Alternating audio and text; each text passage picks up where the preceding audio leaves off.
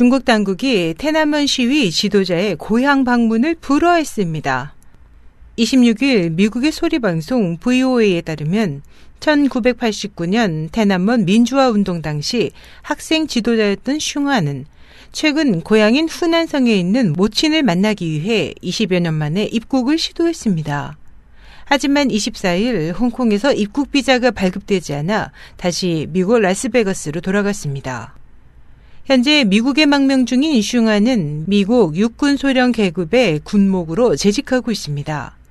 라스베거스 공항으로 돌아온 그는 미국 하원 외교위원회 인권소위 크리스 스미스 위원장과 중국 민주인사들의 환영과 지지를 받고 당국은 현재까지 톈안먼 사태를 못마땅해 하고 있지만 그렇다고 어머니를 찾는 아들의 마음까지 막아선 안 된다며 중국의 처사를 꼬집었습니다. 환영식에 참석한 중국 민주화 단체 중국 민주당 연합총부의 왕민 대리대표는 슝안의 입국이 불어된 것은 국제법과 인도주의 원칙에 어긋난다면서 미국 시민의 방문을 거부한 홍콩 정부에 대해 자유가 보장되는 일국 양제에서 어떻게 그런 일이 일어날 수 있냐고 비난했습니다.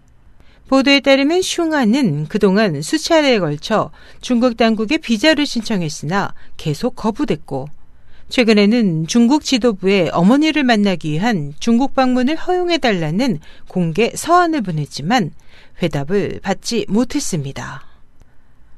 SH 희망성 국제방송 임소연이었습니다.